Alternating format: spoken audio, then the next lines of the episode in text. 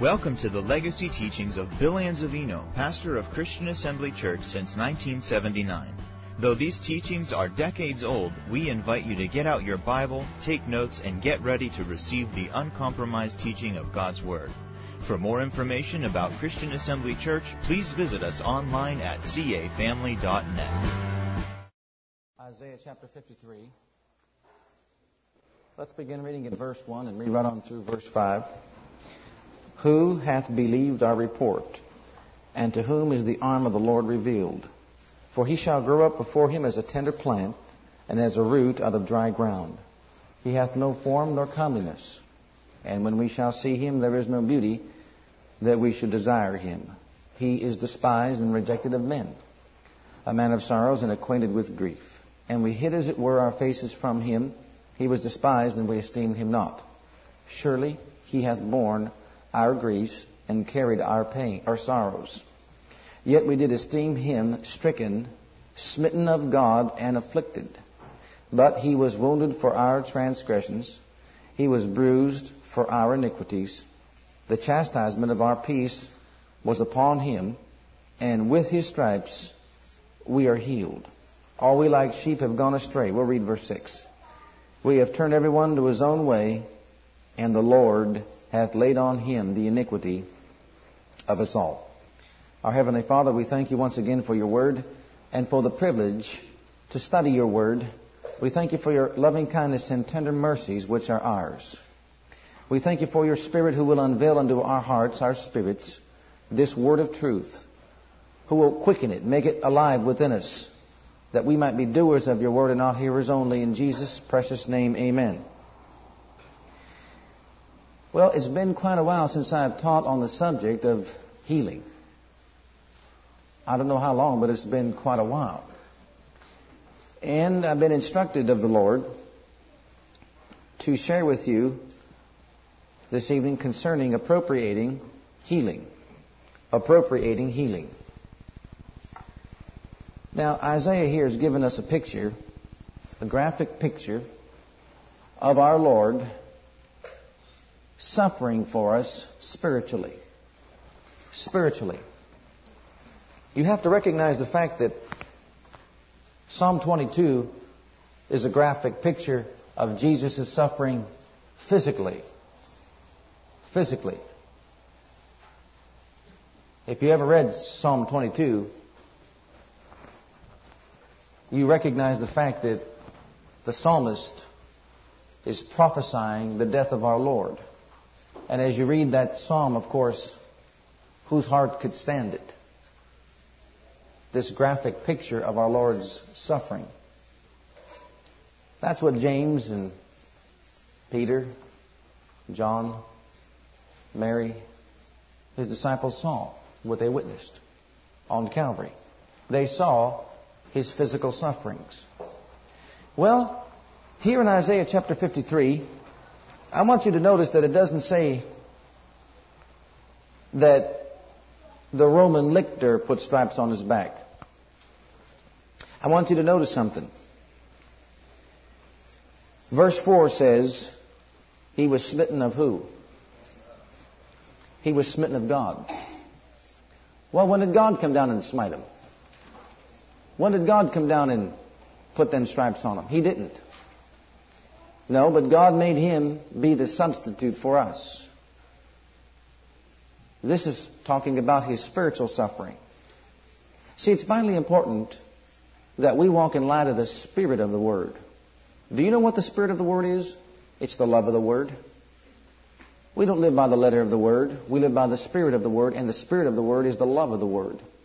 You can use the Word to cut somebody, or you can use the Word in love to give them life. Here, Isaiah is giving us a report of the physical or spiritual sufferings of our Lord. And in verse 6, I read that for this reason.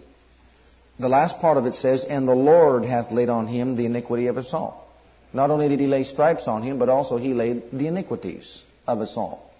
In other words, we see the Father laying on Jesus our sins and our sicknesses our sins and our sicknesses. This was not seen with the natural eye. It was not seen by Mary. It was not seen by John. It was not seen by any, any of those that were there around the cross. This happened in the Spirit. It has such a horrible effect upon the human body of our Lord, as you can read here in Isaiah chapter 52 and verse 13. Well, look, let's look at uh, verse 14. As many were astonied at thee, his visage was so marred more than any man, and his form more than the sons of men. In other words, a better translation says, his form was not even likened unto a man. He no longer resembled a man. At the hour of his death, do you remember when darkness came upon the face of the earth? Between 12 and 3 o'clock, when Jesus died. At that hour, even his accusers, when they looked up upon that cross, and he actually became sin for us, his outward form was not even likened unto a human being. As a matter of fact, one translation says even his accusers were astonished when they looked up and saw what this man looked like. He did not resemble even a man. Here we see something that everybody who is in the body of Christ who desires to walk free from sickness and disease and free from sin must realize and understand. I've been studying this subject for quite some time. I've been diligently seeking and searching out the realities of the healing of our body. Now, I don't know about you, but I never get satisfied with promises that are unfulfilled. I don't get satisfied knowing that God has promised me something, but I don't have it, or I don't experience it. See, that's why I've never come into the ministry to preach to you something that I don't have, or something that I don't experience in my own life. I could preach to you faith and healing because we, I've been there. I know and have experienced this in my life. And I want to share with you some of these truths concerning physical healing so that in your life it's not just something that you talk about, nothing that you just come and listen to when you come to the church, nothing that you just read in, in your Bible or in some of the faith books, but something that you actually experience in your own personal life in reality. Isn't that what it's all about? Let's face it, if we don't have reality, we have nothing more than religion. If we're not experiencing the reality of, of, the healing power of God, something's wrong and something is missing. And I have given myself to this subject. I consider this subject to be vitally important. I believe it to be a major subject of the New Testament. Well, here we see Isaiah prophesying, and in Matthew 8 and 16 and 17, we find that they brought unto him many that were possessed with devils, and he cast out the spirit with his word, and healed all that were sick that it might be fulfilled which was spoken by Isaiah the prophet, saying himself took our infirmities and bare our sicknesses. We see here that Matthew, under the inspiration of the Holy Spirit, is confirming that which Isaiah spoke many years before. And Peter, looking back to Calvary in 1 Peter 2 and 24, these are just references that you could write down if you don't already have them. But in 1 Peter 2 and 24, it says, Who his own self bare our sins in his own body on the tree, that we, being dead to sin, should live unto righteousness, and with his stripes, or whose stripes, ye were healed. Peter is looking back to Calvary and he says that we were healed on Calvary. Well, Acts 10 and 38, we see Peter talking about Jesus when he walked with Jesus here on earth. And he says how God anointed Jesus of Nazareth with the Holy Ghost and with power, who went about doing good and healing all that were oppressed of the devil, for God was with him. For God was with him. And of course, Jesus is the same yesterday, today, and forever. Amen? Well, isn't that right? Now, when we get to the subject of divine healing, seemingly, and I don't know why this is, but seemingly, some, you know, minds just seem to be, get turned off for some reason. I don't understand it. I don't know why. It's always marvel. I always marvel at this subject of divine healing. Sometimes I think we just think that because God is God and you're His child, that all the blessings of God automatically fall down out of heaven's glory. And that's all there is to it. But this is not so. My brother and my sister, this is not so. These are blessings that must be appropriated by the child of God with wisdom. That is accurate understanding and knowledge and comprehensive insight into the ways and purposes of God, and it takes in-depth diligence and study on the behalf of the individual believer. That's what it takes. You want to know how to abide in healing and health? It takes diligence. It took me diligence to begin to learn how to provide for myself and family healing through divine methods. Now, I've asked myself this question. Why is it that there are so, there's so much controversy when it comes to the subject of divine healing in the body of Christ? Why is it that there is so much controversy, and why is it that many are not experiencing the reality of His healing power? And I've endeavored to find out these answers, but I had a little help when this question came into my being. Because as I was just sitting there, meditating and writing, three reasons just popped up right into my spirit. And just like from within, a voice, inner conscience, a witness of my spirit said three things. Lack of knowledge, lack of understanding, lack of wisdom. Lack of knowledge concerning the redemptive plan of God, lack of understanding in how to apply the healing power of God, and lack of wisdom. That is the ability to use this knowledge of God in an accurate way in our lives. Now, too often times, we try to remain babies. Did you know that? We try to remain children when it comes to these subjects of the Bible. Well, when we first got saved, we went to an altar and had hands laid upon us, and so consequently we feel that every time we have a need of healing in our bodies, all we need to do is go to the altar and have hands laid on us. Well, that works for about a year, then about after the next three years, when you find out that it doesn't work for you anymore, then you just slip back into this doctrine, like the brother said, well, I figured, well, it's not God's will to heal me all the time now. Isn't that amazing how God changed? When the Word just said that He doesn't change. Isn't that amazing that He just started changing just because we couldn't get our healing? Sure, it couldn't be us. No way. Had to be God. He's changed. Now, He wasn't changed on me, didn't He? Wasn't changed on you, didn't He? He used to heal you in the first year of your born again experience, but all of a sudden He quit. He's changed His way of thinking. He has a right to change His theology, doesn't He? No, He doesn't. God is the same yesterday, today, and forever. And what He has spoken, He says, I will not alter, I will not change. There is no change with God. Amen? All right. Well, you see, these things used to trouble me. They used to bother me. I used to sit back and say, well, now, Father God, what is it? What is it? I want to know. Why is it that your people are not experiencing in their life the reality of your divine healing power? You provided it through Jesus Christ. I want to know why.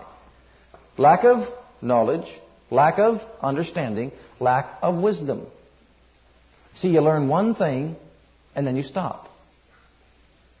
No diligence. Not digging in to find out for yourself. I say this right now. Every believer should spend just as much time, diligence in this subject of healing that the medical field to find out, spends to find out about healing from a medical standpoint. That's what it's going to take. It's going to take in-depth study of God's Word concerning the subject of divine healing. I recommend highly F. F. Bosworth's book called Christ the Healer. If you don't have that, you need to have that in your library. If you do not have Jesus the Healer by E.W. Kenyon, then you need to have that. Every believer should have that book in his library. If we do not have Kenneth E. Hagin's books on divine healing, then we need to have his books in our library on divine healing. Now you say, didn't you just say it's time to start separating yourself from the books and the tapes? I most certainly did. I most certainly did. These books that I have just mentioned to you will give you just the word. They will give you just the word not theory. They will give you the word concerning healing and the subject of divine healing. The Bible also says, Be followers of them who through faith and patience have inherited the promise. Doesn't it say that? Well, Brother E.W. Kenyon did inherit the promise. At 93 years old, he went upstairs, put on his, his uh, most comfortable and favorite suit, sat down in his easy chair after 93 long years of life, and just said, There comes my Lord, I'm going, 10 o'clock in the morning. And there he is, goodbye after 93 years of successful living for Jesus, after 20 some or almost 30 some odd years of a church without any sickness or disease, only laying hands on those that, had, that came into the church that were brand new, that didn't know anything about divine healing, all his parishioners didn't have to come to the altar because they all walked in divine healing and health after 30 some odd years or 20 some odd years of, of, of uh, ministry. Well, then he just finally says, well, it's time for me to go home. Here's Jesus. I'm going. Goodbye. I'm going to study a fellow like that. I'm not going to study a failure. I'm going to study somebody who won his fight.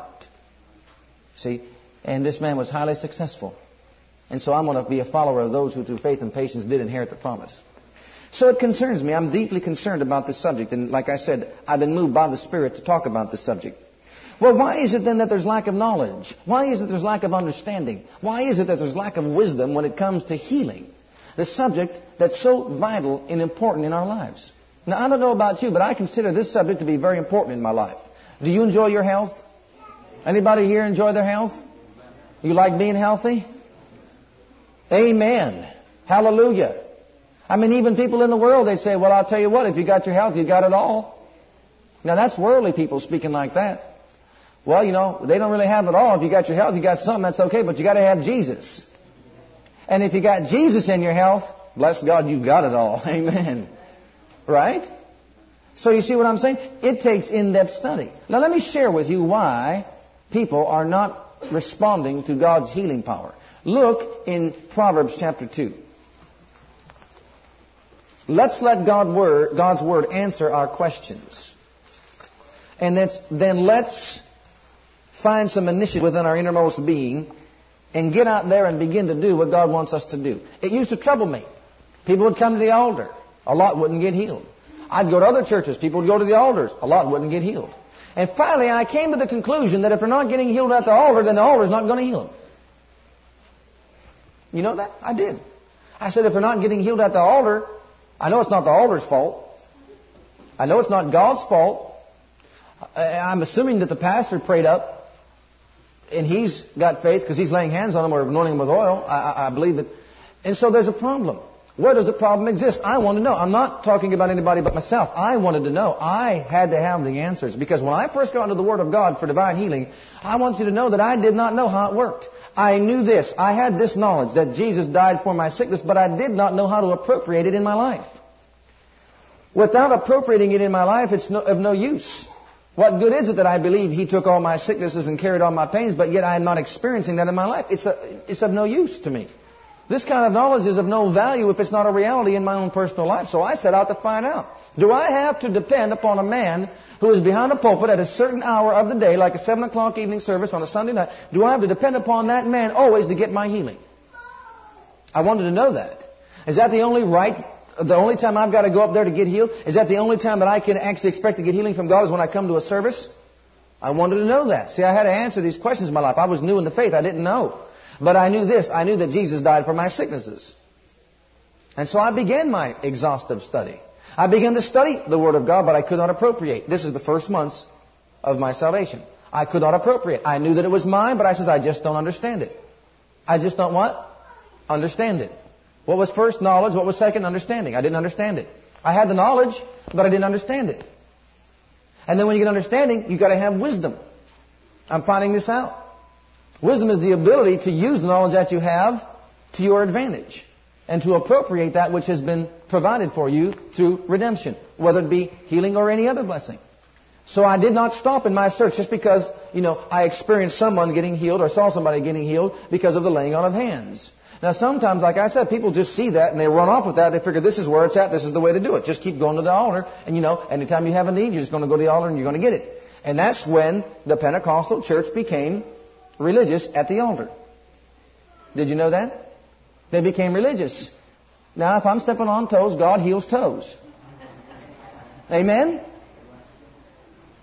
But some of these things have to be said this way so that we can get some, so we can strike your thinking and, and get the truth out. You say, how can an altar become a religious form? Well, just like anything else can. There is more faith in going to the altar than there is in God. In other words, it becomes a religious form. Instead of using it in its proper light, in its proper way, it is being abused and misused. Even in Pentecostal circles, it's being misused and abused. And so consequently, nothing's taking place at the altar. It just becomes emptiness. Maybe a little feeling here or there, but as far as I'm concerned, I don't want just feeling. If I hurt in my body and I come to that altar, I want healing for my body. I'm still not going to be satisfied if I fall under the power or if I have a something go through my body. I want to experience the healing power of God and a manifestation of that which I came for. I want that deliverance. That's what I'm looking for. And so I began to pursue. Here's your answer as to why there's not enough knowledge, understanding, and wisdom when it comes to the not only healing power of God, but receiving anything from God. Verse 1 My son, if thou wilt receive my words and hide my commandments with thee, so that thou incline thine ear unto wisdom and apply thine heart to understanding. Yea, if thou criest after knowledge and liftest up thy voice for understanding, if thou seekest her as silver and searchest for her as for hid treasures, then shalt thou understand the fear of the Lord and find the knowledge of God. For the Lord giveth wisdom, and out of his mouth cometh knowledge and understanding. He layeth up sound wisdom for the righteous. He is a buckler to them that walk uprightly. He keepeth the paths of judgment and preserveth the way of the saints. Then shalt thou understand righteousness and judgment and equity, yea, every good path. Healing is a good path. Did you know that? Did you know that? Healing is a good path. But you see, the church has only come so far. They have only used one scripture. James 5, 14. Is any sick among you? Let him call for the elders of the church and let them pray over them, anointing them with oil in the name of the Lord. And the prayer of faith shall save the sick and the Lord shall raise them up. And so we have these anointing with oil services continuously, constantly, until it becomes a religious form. But there's emptiness in it. People are not getting as they should or receiving as they should their healing. The healing power of God. Now God doesn't want us to remain in this realm. He doesn't want us to stay babies. He wants us to grow up and understand and find out. And it's going to take diligence on the believer's part.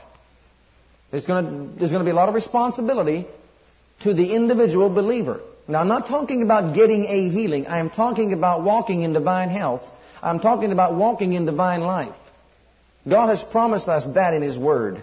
We can grow to a place in Him that we can actually walk free from sickness and disease. Now, I don't know about anybody else, but that's my goal one of my goals in life.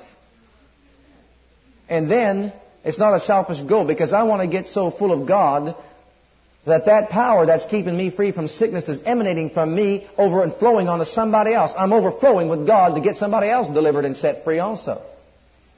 But I found out that it wasn't just getting a little charge of, of a battery here when you come up to this altar every once in a while. I found out that there's life in the Word. I didn't know this when I when I'm telling you about my, my, experience when I first got saved. I did not know that God's words were containers of life and they had life within them and the power that was in the word, if I would put that into my being, I could be charged up with the life and power of God and that would cause me to be, you know, healed continually, stay in abiding health. I didn't know that. So here I am, I'm, I'm, I'm, believing I have the knowledge that Jesus died for my sicknesses, but I did not know how to appropriate that accurately in my life because I lacked understanding. When am I going to have understanding? When I cry out for it.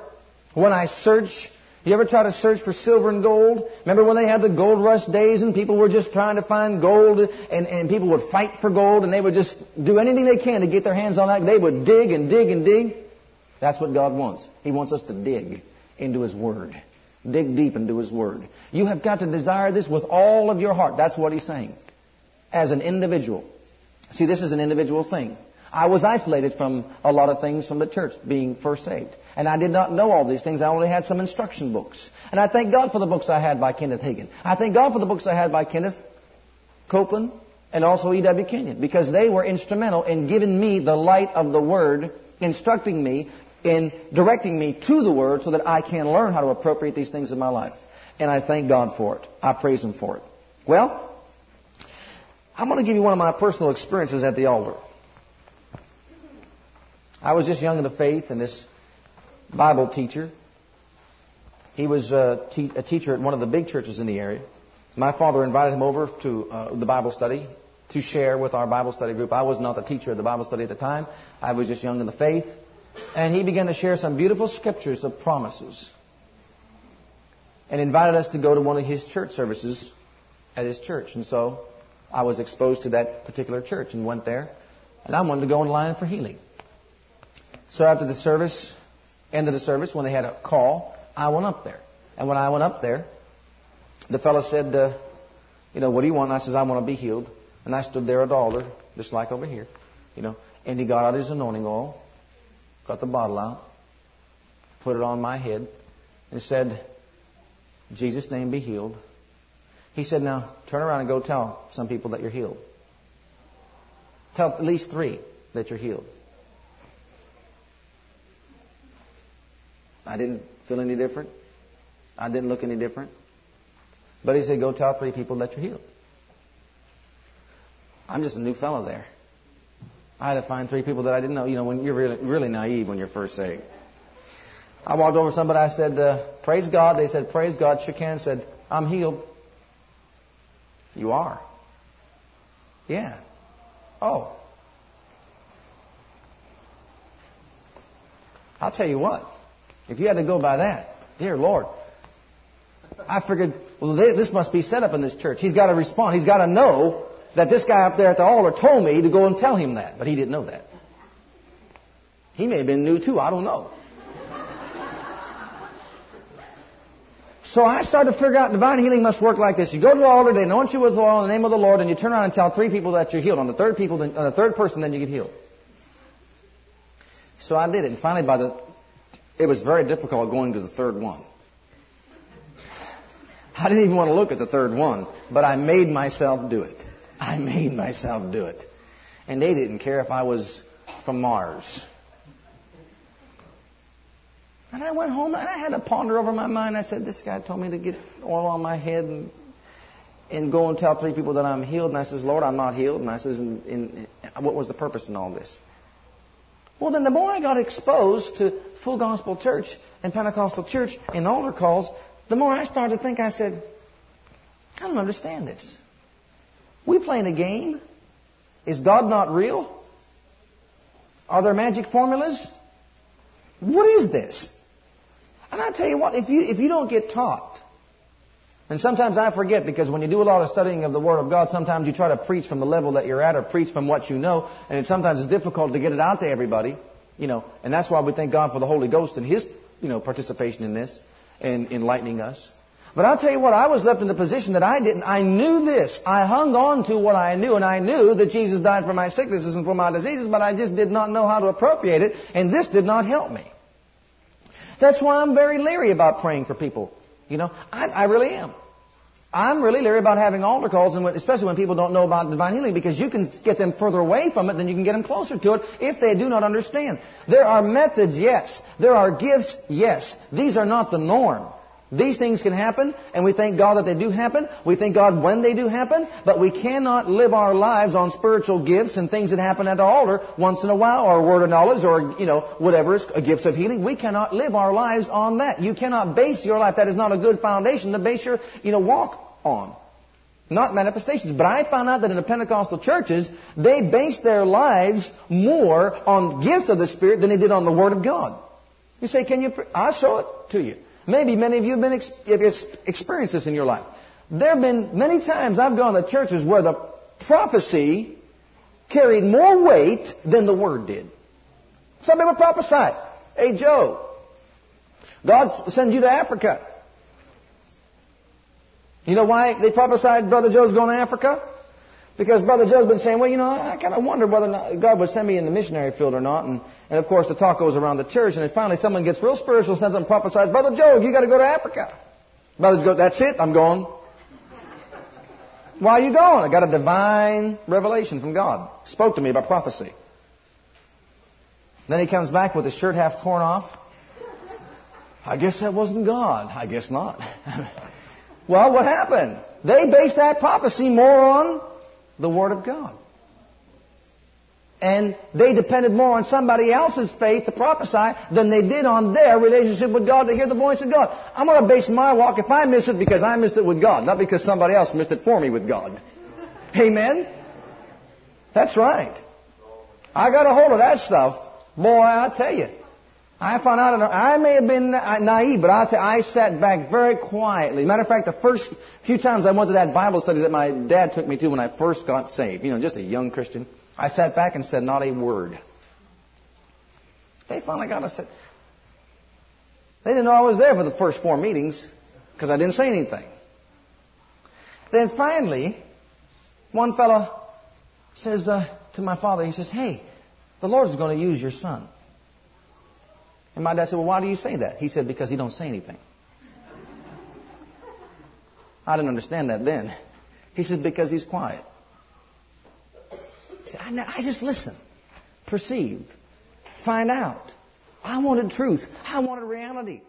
I wanted the real thing. I just didn't want, you know, playing games. I didn't want that. So I began to pursue it, to try to find out. I don't believe that we got to be led by prophecies. The Holy Ghost gets blamed for all these mistakes in the body of Christ, and he never had anything to do with any of them.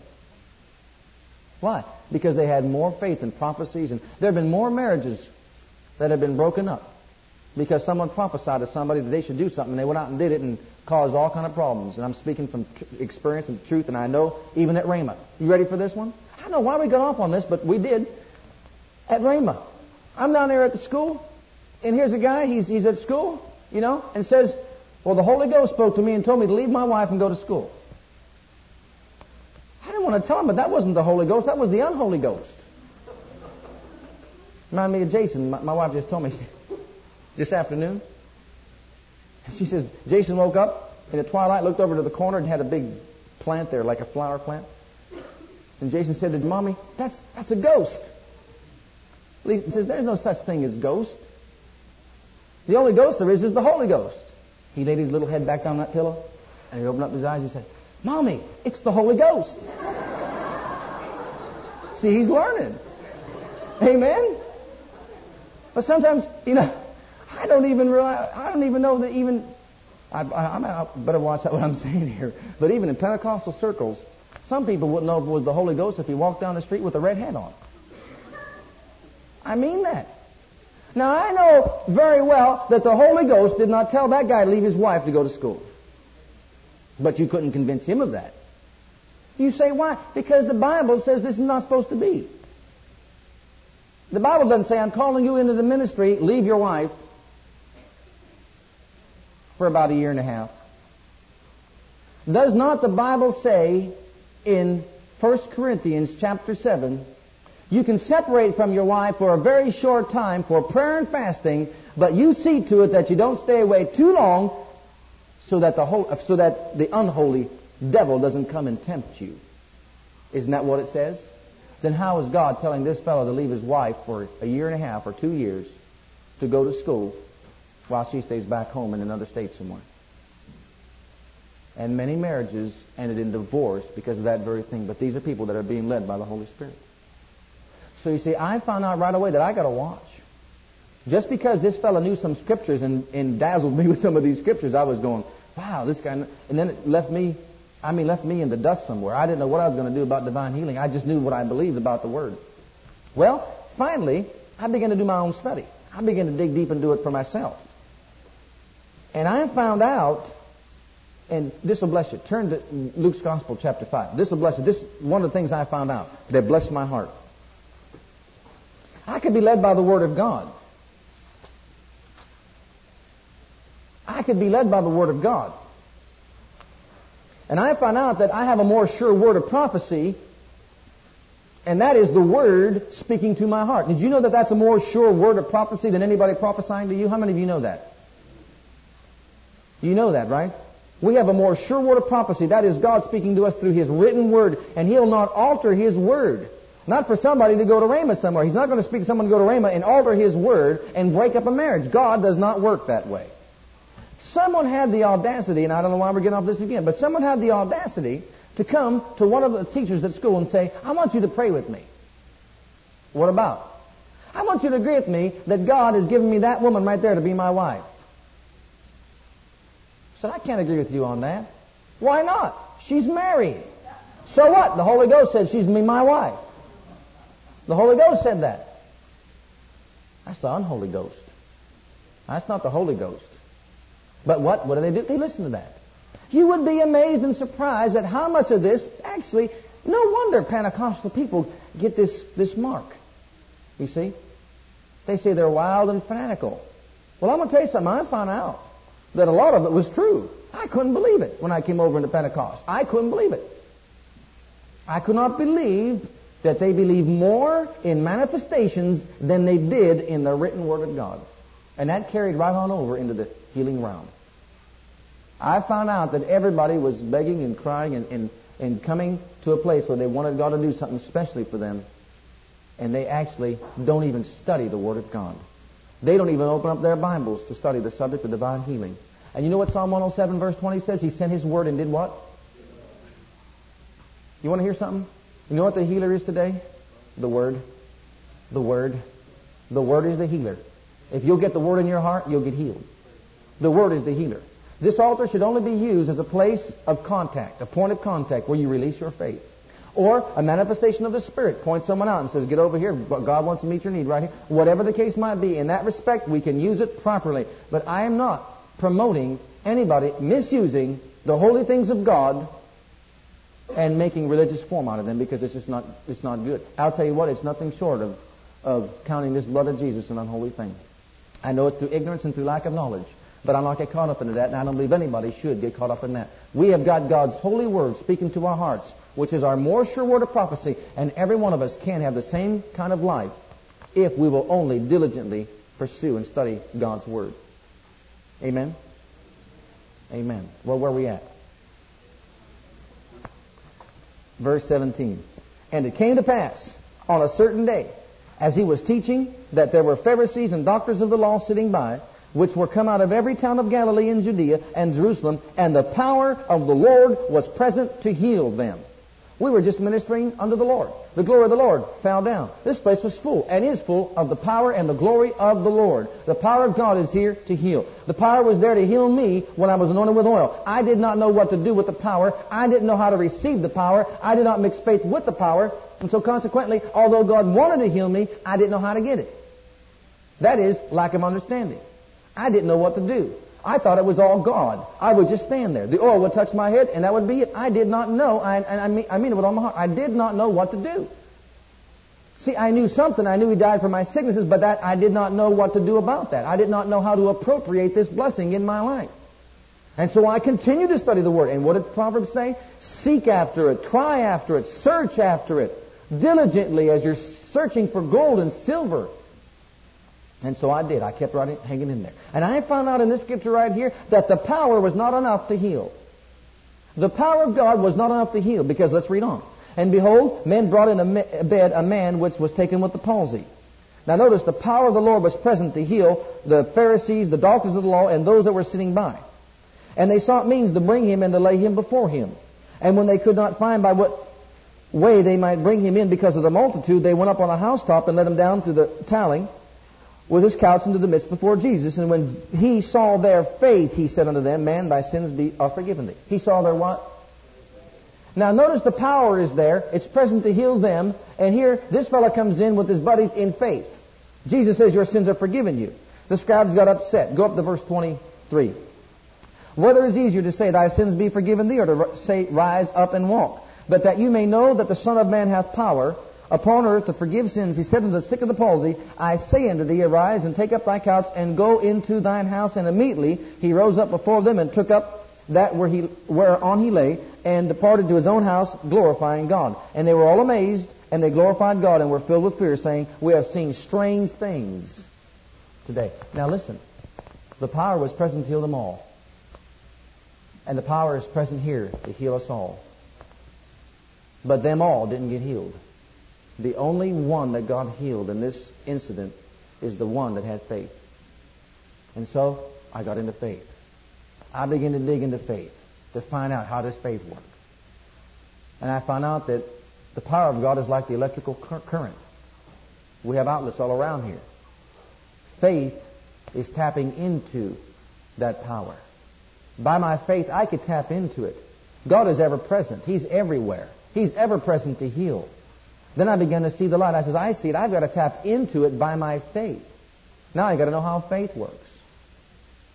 So I began to do a diligent study on faith to see how faith works. I come up with Mark 11, 23 and 24, the prayer of faith and the law of faith. I began to see that I've got to believe something in my heart and say it with my mouth. But I didn't know just what I had to believe. I had to believe that I received my healing. I started out that way. That I still didn't really know the depths of it. I had to believe I received healing for my body before I could ever experience the healing in my body. Then I began to get a little bit light on that. But then I began to see it's more than just I believe I received healing. I have to believe something even greater than that. I have to believe that Jesus actually became my sickness on Calvary, and if I see him as being my sickness, then I'm going to refuse to allow sickness and disease to live on my body. And I begin to progress step by step. See? But this, it takes time. It takes time to unfold these things, these revelation truths, line upon line, precept upon precept, if you don't study your word continuously. I venture to say I have found out in Pentecostal circles, and don't tell me, ask me why I'm speaking about Pentecost, but Pentecostal circles, you know, I've come into that many of them do not study their Bibles. I mean that. Many of them do not study their Bibles. A lot of them don't bring their Bibles to church, or even follow along, or write a note down. They just don't follow the Bible, don't even read it. But yet they want to experience the blessing of God when they have that need on a Sunday night or a Sunday morning or a Wednesday night. They want to experience the blessing of God thinking, well, if God's going to do it, He's going to do it. And that's how this doctrine came about. We turned to the manifestation of the Spirit instead of the life of the Spirit in the Word. And so consequently, what happened to them? Bibles were set aside. And everything was taking place at the altar. And they just kept praying for the power, praying for the power, praying for the power, praying for the power, not knowing that the power was inside them, the power of God. So I began to study these things. I began to figure them out for myself. One at a time, I began to experience some things. Now here, here's a fella, couldn't get his healing, didn't know how to get his healing. I believed in it. I lacked understanding. I began to study faith and how it worked. Mark 11:23, just like you did. When I first heard Mark 11:23 and 24, I had very limited understanding of it. Very little understanding of it. I believe we only have a little understanding of it now, but I had even less then. But I began to speak, and I sounded like a, a really like a like a nut. There I was. I mean, I've got sinus problems, and I mean, my nose is running, and I mean, you know, my throat is getting sore, and I'm. I believe I received my healing, but honey, why am I so sick? I believe that with His stripes I am healed. Oh, honey, I'm going to fall over any minute.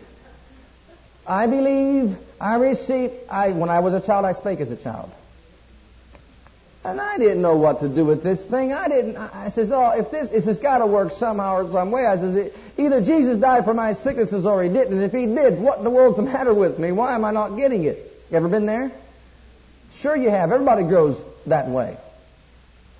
But I finally began to keep saying it long enough and long enough. And then I found out that, wait a minute, I can't have a double confession. I can't be a double-minded man. Either he did and I've got it or he didn't and I don't have it. I says, it's one or the other. And then I found out how people really messed that up because they got off on these tangents of faith and didn't, they start calling things that are as though they're not instead of things that be not as though they were and getting all confused with faith. And so I had to get by that hurdle and hindrance and roadblock. And so I just began to finally sit down and it hit me. When I found out how much my Father loved me. When I found out that I was His very own child. When I saw Jesus hanging on Calvary. When I saw that He actually became sickness for me. When I saw that His, His Spirit had laid on Him my sin, my sickness, my disease. I saw what Jesus had to suffer for me. I need not suffer. If He suffered it for me, I need not suffer. And He need not suffer again by healing me. Because He's already done it for me.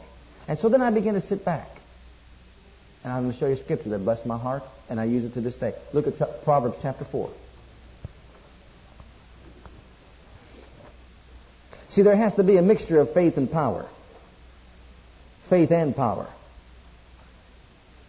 And I'm going to show you how by tribulation it worked into experience, experience worked into hope, hope into love, and we can learn how to experience the healing power of God in our daily walk. And we can grow in it in such a way that we can prevent sickness and disease from coming on our bodies. Now in Proverbs chapter 4 it says, My son, attend to my words.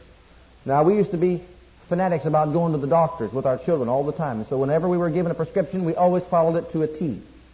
We did everything that the doctor said to do. But I found over here this scripture, I saw a prescription for health and healing. And I just took it upon myself just to believe that what God's Word said in my life was true. And I read it. It said, My son, attend to my words. Incline your ear to my sayings. Let them not depart from your eyes. Keep them in the midst of your heart. For they, my words, are life unto those that find them. And they, my words, are health unto all their flesh. And I read it over, and I read it over, and I read it over, and I read it over, and I read it over. And I got attacked with a throat condition. Tribulation worketh experience patience, patience work experience, and experience hope. And so there I was. I had all these scriptures like I told you, trying to rattle them, you know, unravel them in my mind and trying to get them in their proper place in my life. Being a babe, not really knowing a whole lot. But I finally says, I'm going to sit back If that scripture is true, and it has to be true because it's God's Word, I said, I am going to do what that scripture said to do, or God lied. You know, sometimes you've got to get to that place. You've got to get to that place in your own personal life. That I'm going to do what that said to do. It'll drive you to a place of unwavering faith. And there's where the battles are won. You'll get to a place that you know that you cannot let go your faith. It's unwavering faith. He that wavereth is like the wave of the sea, being tossed to and fro with the wind carried about. He's not going to get anything from the Lord. But I got to a place that I says, I'm, I'm going to take that at face value. It said that His words are life and medicine to all my flesh. I went to work that night in the mill of my old crane, and my throat was hurting so bad I had strep throat. I couldn't swallow, I couldn't eat, couldn't do anything, and I, it means symptoms of the flu came all over me, etc., etc. And I felt just miserable, and I was on the night shift to boot. You know, at nighttime you're even worse. But there I was, and I said, I'm going to go to work. Because it says that with his stripes I'm healed. And I opened up to that scripture and I said, Father God, and you got to get to this place, my brother and sister, that you keep your face in the Word until the Word becomes alive to you. It just don't happen by coming to church. It's got to be in your own heart, in your own life. I looked at that word and I shouted it out in my crane. I said, Father, you said in your word that your words, not the minister, not the oil, not the altar bench, you said your words are life to me and health to all my flesh.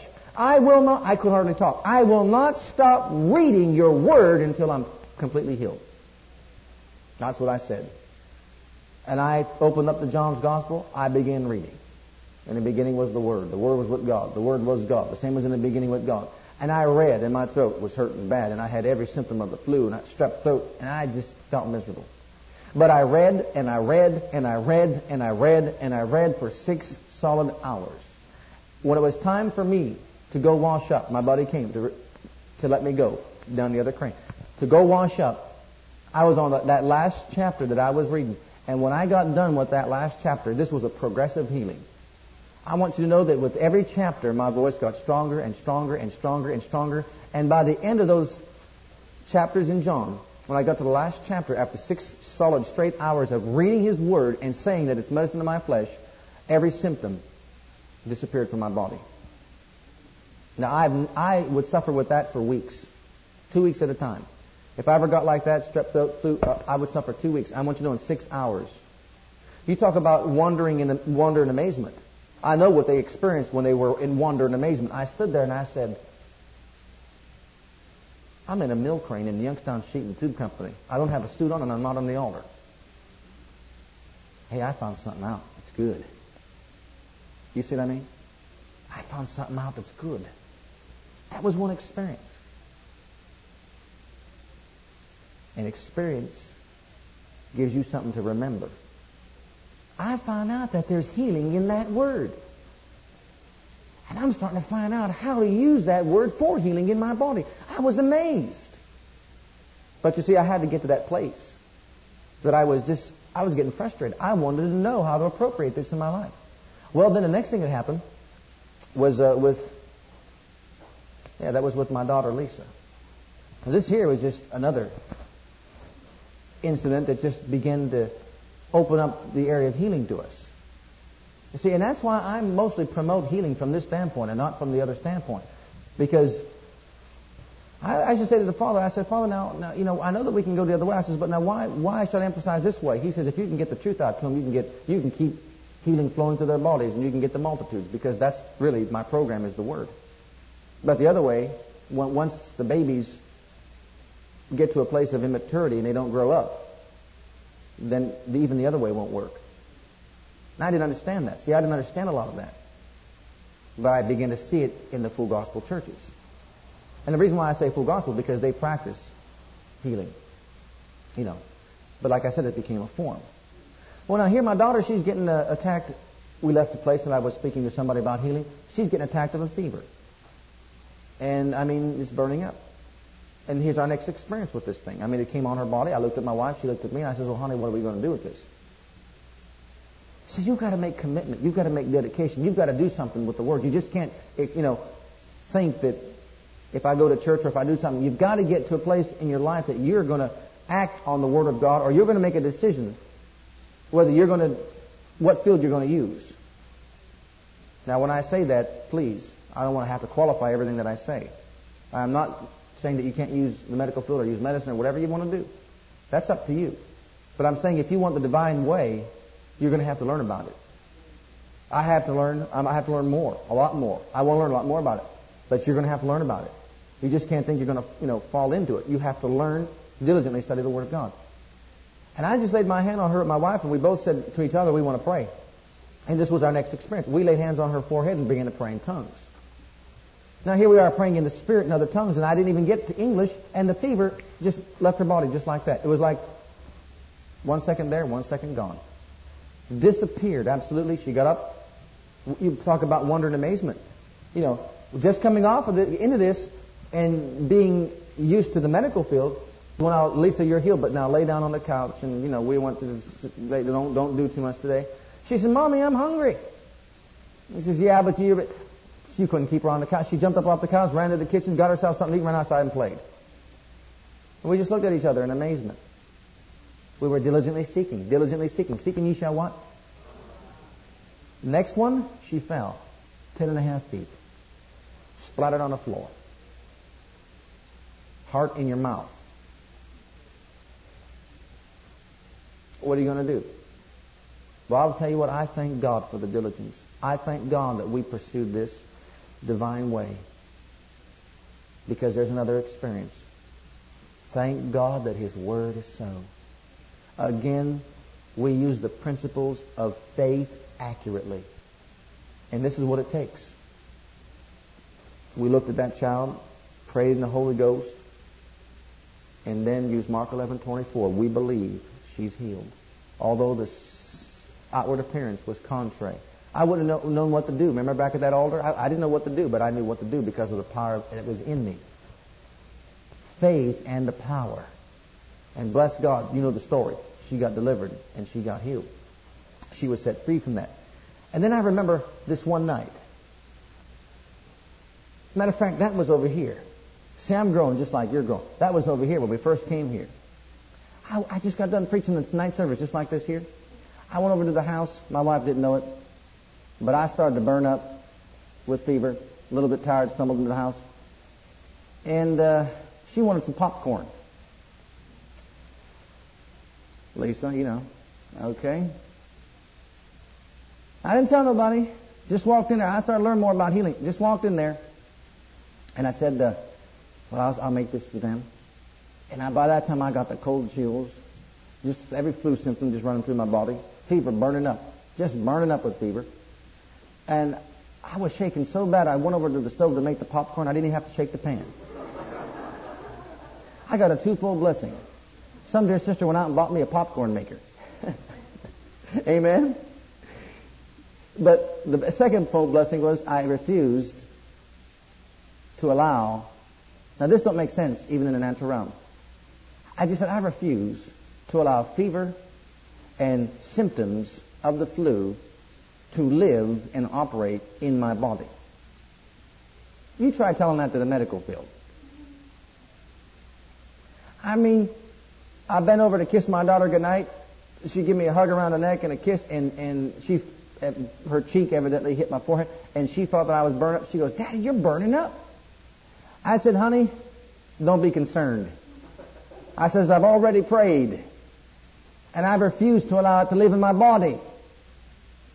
She understands that language. She says, okay.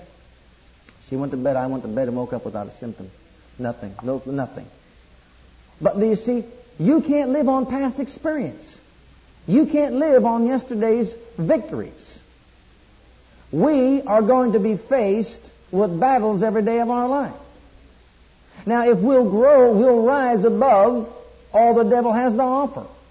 If we'll stay in the Word, stay in the Word, stick in the Word. See, that's why I started to shy away from that, going to the altar business. And that's why I know that some, some they say, well, but you don't even want to pray at the, I'm not saying I don't want to pray at the altar. I want to pray accurately and lead you to a place that you can get what you need from God, not get you further from it. We've always thought, if you come to the altar, that means you're going to get it. But listen to me. Prayer does not make faith work. Boy, I learned that principle in a hurry. prayer does not make faith work. People are already, you know, ready to pray instantaneously, but prayer does not make faith work. It's faith that makes prayer work. If you don't have faith, there's no sense in praying. And faith is based on the Word. So you see, there's no sense in praying without faith. If you've got faith, then faith will make your prayer work. Okay, well, what should I have faith in? Well, faith in the Isaiah chapter 53. I don't know where the time goes when you talk on these subjects, but let's let's let's go back to Isaiah 53 just for a moment. This scripture said, "Attend to my words, incline your ear to my sayings, let them depart from your heart, keep them in the midst, uh, don't them depart from your eyes, keep them in the midst of your heart, for they are life and they are health." Why is it that we always want to get it the easy way? We always want to try to get it some other way. We want to try to get some man to heal us, some guy to lay his hand on us, somebody else to pray for us, some other way to get this thing delivered, you know, whatever. No, God's words are sufficient. And I am convinced that in even in these circles, full gospel circles, showmanship has entered into the ministry. Lord, why are we getting off on all these things? Showmanship has entered into the ministry. I'm not a performer. Did you know that? I'm not here to perform. I am preaching you that which is in my heart. Matter of fact, I'm not preaching, uh, practicing what I'm preaching. I'm preaching what I practice. And that's why I could never understand it. Someone said to me, I've watched you for months. I said, for what? To see if you was practicing what you was preaching. And I said, I'm not practicing what I preach. I preach what I practice. I found this out and it's true. I'm not going to preach something that I'm not doing. That's what I do. Could understand it. You mean you don't take your kids to the, you know, get the medicine, the doctors, don't you believe it? I said, see, you're misinterpreting me. I didn't say I didn't believe it. I said, I don't need it. And when I pray and they get healed and don't need it, they get it. Now, if there's something wrong that they don't get it, there's something wrong with me, not with my kids. I'll do anything to, help them. I'm not going to let them suffer because of my disobedience, would you? You see what I'm saying? So, showmanship has come in. They want to get as many the altar as they can. I've watched them. I sat back there, my brother and sister, and not to be critical, not to criticize, I wanted to see results. I sat there and I watched the same people. Because you see, I had to learn. I sat there for learning purposes. I says, Lord, I sit here, and this was a full gospel church. I said, I sit, young, just just young in the faith. I said, I sit here, and I'm feeling guilty. I said, there are 30 people at that altar. And I look at my wife and I say, honey, do you think that we think we're too good to go to the altar? And she says, No, I just don't have any reason to go there. I said, Well, neither do I. And finally, I mean, after every service, this is three days a week, I said, These people have a lot of problems. We don't have any problems. There's something wrong with us. We need to get prayed for. Don't you think? I don't know. What do you think? Well, it can't, it can't be that, you know, it can't be, they can have all this, they have these needs to go to all the time, and we don't. There's something wrong with us. Has to be something wrong with us. It almost, like I said, I didn't start to get some of this wrong teaching until I started going to church, and I found, I said, there, there, there has to be either something wrong with us, or there's something wrong with what's going on with that altar. And so finally I figured it out, and I said, hallelujah, there's nothing wrong with us. I come here, I'm on fire. The word's alive in my heart. I'm ready to tame a lion. Devil ain't going to devour me. I'm going to put him in his place. I'm going to walk all over him. I sit down in the church. I hear the preacher preach. By the time he gets done, I'm a worm in the dust. I'm a worm in the dust. I mean, I mean, you know, condemned, worm in the dust. Well, no wonder when you get this, inv- you know, when you get this showmanship involved, I can preach you until I make you feel like a worm in the dust. Just think about what you did two days ago. Think about it. I can help the devil bring it back to your remembrance. I can help the devil tell you how you need to get sanctified, brother. You old sinner, and especially you teenagers. I'll tell you what, you kids, you ain't fit to live in that house with your parents. All you do is rebel. Yeah, if I preached like that, I'd get them right between the eyeballs. Thank you for listening to our legacy teachings. We pray today's message has a profound impact upon your life and your ministry. I want you to know that God loves you, has a great plan for your life. But if you've never made Jesus Christ Lord and Savior of your life, I'd like to invite you to do that right now. Just pray this simple prayer right after me. Just say, Heavenly Father, I come to you just as I am. And I believe with all my heart that Jesus died for my sins and was raised from the dead for me. I open the door of my heart. I call upon the name of the Lord. Lord Jesus, come into my heart now. I receive you and accept you as my personal Savior and Lord. If you prayed that prayer with me, you're a child of God right now, and I encourage you to get into a good Bible based church where you can learn to grow in your Christian faith and experience. God bless.